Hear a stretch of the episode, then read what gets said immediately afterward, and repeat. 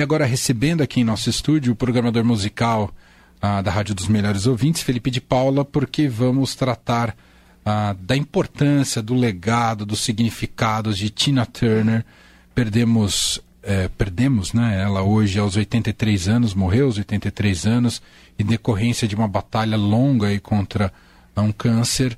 Enfim, é mais um daqueles dias né, que um, um dos ídolos de, de muitas gerações se vai, assim como outro dia a gente estava lamentando aqui a Rita Lee. Tudo bem, Felipe? E aí, Emanuel, Leandro? Olá.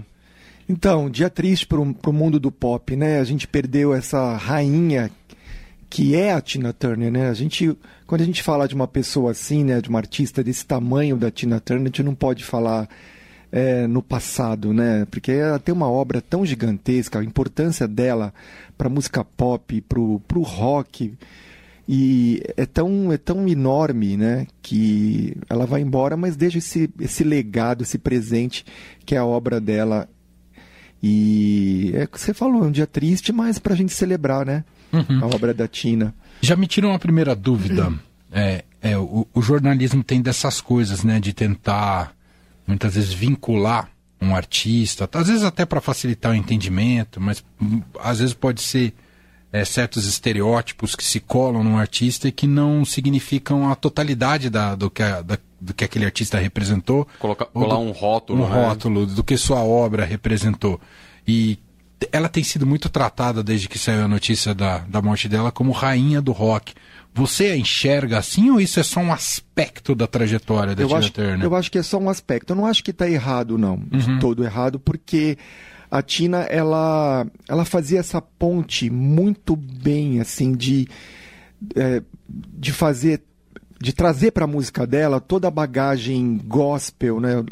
É, gospel, soul, R&B, para dentro da atitude rock and roll, né? Ela, a, a presença do palco da Tina era muito rock and roll, né? Assim, é, Mick Jagger era fã e você vê, estava até vendo umas imagens agora na TV, ela com o, o, Mick Jagger no palco, os dois eram uma pura energia uhum, rock, uhum, né? Assim, uhum. ela com David Bowie também fizeram parceria, ela participou de um disco do Bowie dos anos 80 e então assim, eu acho que a Tina é, é, difícil da gente rotular o trabalho dela, porque realmente ela, ela veio de uma base R&B, gospel, soul, mas depois junto com o Ike, né, eles construíram também uma, uma, uma carreira muito muito rock and roll também, né, assim de de sonoridade e de, de estilo também, de, de estilo de vida, de, de postura. Então acho que não está errado não associar o nome da Tina ao rock. Mas assim, é tudo que você falar da Tina, você vai engessar, né? Porque assim, o trabalho dela é tão, é tão absurdo de, de amplo, de, né, de, de, são, são tantas pontes que ela construiu né, entre vários, vários universos que também não é falar que ela é só a rainha do rock é, é muito pobre, né? E até separei para a gente ouvir, não sei se você vai querer tocar agora, mas é uma versão de uma música é, que ela fez do Led Zeppelin, o clássico Whole Lotta Love, que ela gravou no segundo disco solo dela. E é uma versão tão absurda, Emanuel, assim, que você até esquece. Assim, a versão do Led Zeppelin já é sensacional. Uhum. Mas é uma música sensacional. Mas é. a versão da Tina Turner, assim, eu acho que é, exemplifica bem o que a gente está conversando. Assim, ela, ela traz para o universo dela uma música que que é muito marcante na, na, obra do Led Zeppelin, né? E, e, e, quando você ouve a versão da Tina, você esquece que, a, que aquela música é do Led Zeppelin. Entendi. E, e esse disco faz parte, esse, essa música faz parte de um disco também muito legal que se chama Acid Queen.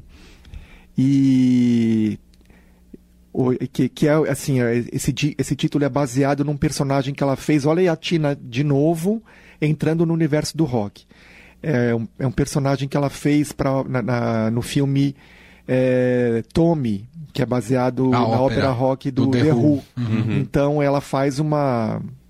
A S.D. Queen é uma personagem louquíssima que é, traz o Tommy para o universo das drogas, da, da, da, da coisa lisérgica, assim. Então, a presença da Tina no filme é muito rock and roll também. Então, para você ver como a Tina também está muito inserida nesse universo do rock, né? E a Tina é maravilhosa, né? Depois, nos anos 80, na carreira É, ela explodiu nos anos 80 com Private Dancer, que é também um pouco de música eletrônica, AOR, de R&B. Então, assim... A gente já chega nessa é fase. muito grande, Vamos né? ouvir essa... Vamos ouvir essa Whole Lotta Love, E né? aí a gente já continua a falar da, da Tina Turner e do aspecto também de como se libertar do Ike Turner foi fundamental para sobrevivência dela e também para um despertar de uma nova artista. Acho É. que isso... E- e- esse disco, o segundo, que a gente, esse aí, o Rest the Queen, ela ainda está um pouco atrelada ao, ao Sim. Ike, mas ela assina só Tina Turner, então. eu- mas eu acho que o Ike está bem presente ainda na produção. Aí depois ela desvinculou totalmente. Aí é outro capítulo na. na A gente fala melhor disso. Vamos ouvir essa primeira então da Tina Turner fazendo a Led Zeppelin.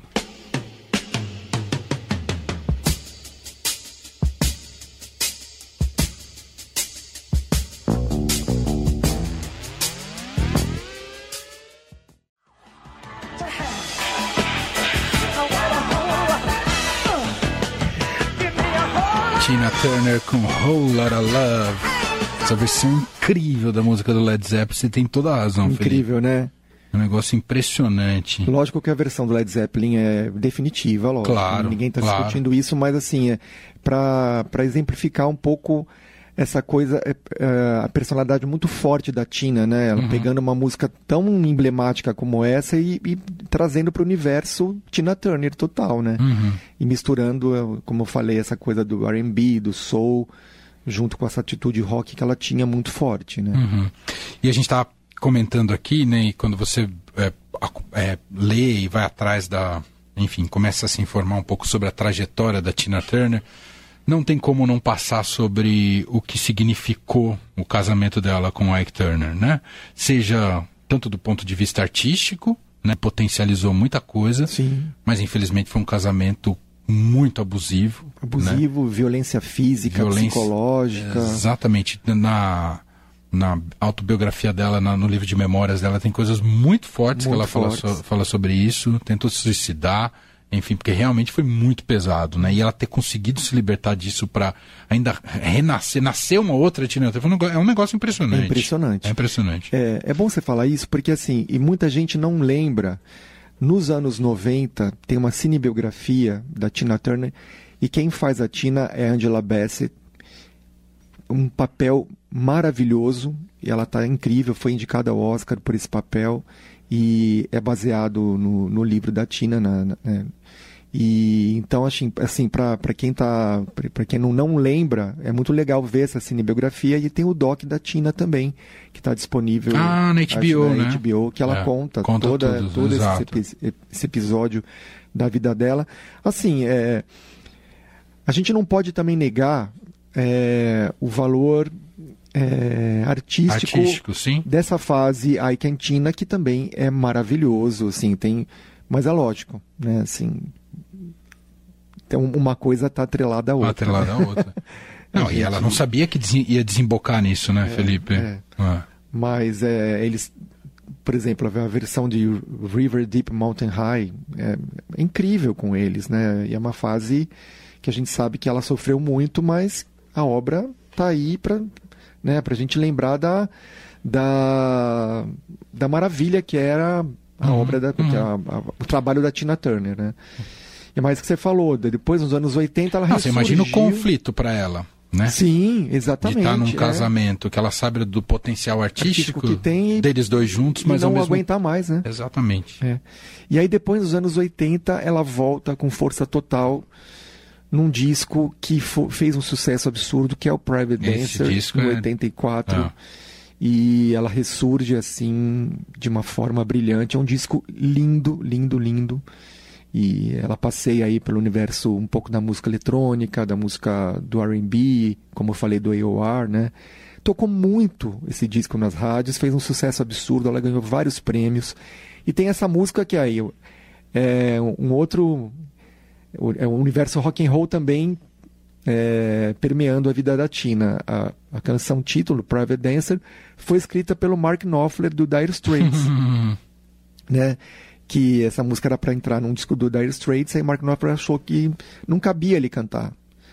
E aí eles fizeram a base toda instrumental Né? E depois, anos depois, é, a, a, música ganhou a, a interpretação da Tina e é praticamente a banda inteira o Dire Straits tocando, né, como base, é, é, é o Dire Straits tocando para Tina. Com a Tina. Sem o Mark Knopfler. Uhum. No caso, eu acho que ele não, não poderia participar da gravação. E quem, fez, quem foi chamado para fazer o solo de guitarra é o Jeff Beck nesse disco. Então, Sensacional. É, então, para quem não conhece esse disco, é um, uma maravilha. Obra Private prima. Dance, uma obra-prima da música pop. E e marca o retorno triunfal da Tina de novo no, no, no mainstream, né? É. Porque ela, depois desse episódio, ela, ela, ficou afastada durante um tempo, gravou alguns álbuns que não levaram a nada, assim. É, não é que ela ficou parada, ela foi tentando tal, mas uhum. a, carreira dela, a carreira dela foi por água abaixo, só que aí, em 84, ela ressurge maravilhosa com esse disco, que é um, uma aula de música pop. Ainda nos anos 80, é bom a gente relembrar, ela participa do Mad Max. Do Mad Max. Com Mel Gibson. Grava né? também aquele single maravilhoso que fez muito sucesso, Sim. We Don't Need Another Hero. E. Um pouco depois tem a história com Ayrton Senna, né? Do The Exatamente, Best. The Best, né? Ah, que o André Góes contou muito bem agora há pouco é. aqui na programação do Eldorado, mas é algo que os brasileiros têm uhum. um carinho extra pela Tina Turner. Não, e a disso. felicidade dela uhum. receber o Ayrton no palco é Sim, é impressionante. É muito autêntico, é muito, né? É muito autêntico, ela era muito fã.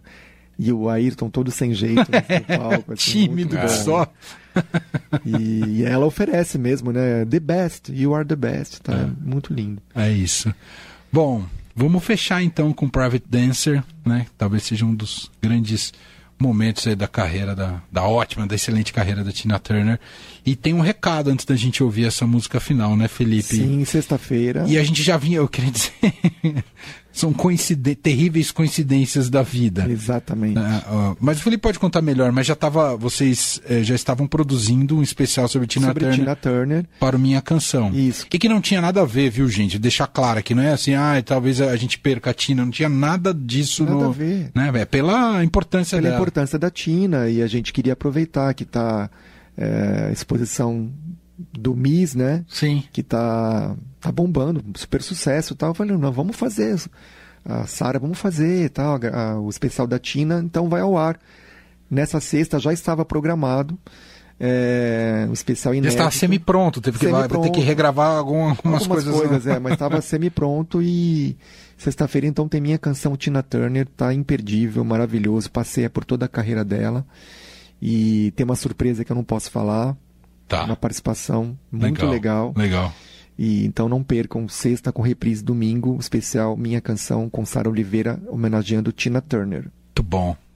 Felipe de Paula, nosso programador musical, ainda bem que você estava por aqui, Felipe. Isso Obrigadíssimo, aí, hein? Até a Obrigado próxima, vamos ouvir aqui Valeu. Private Dancer. Fim de tarde Eldorado.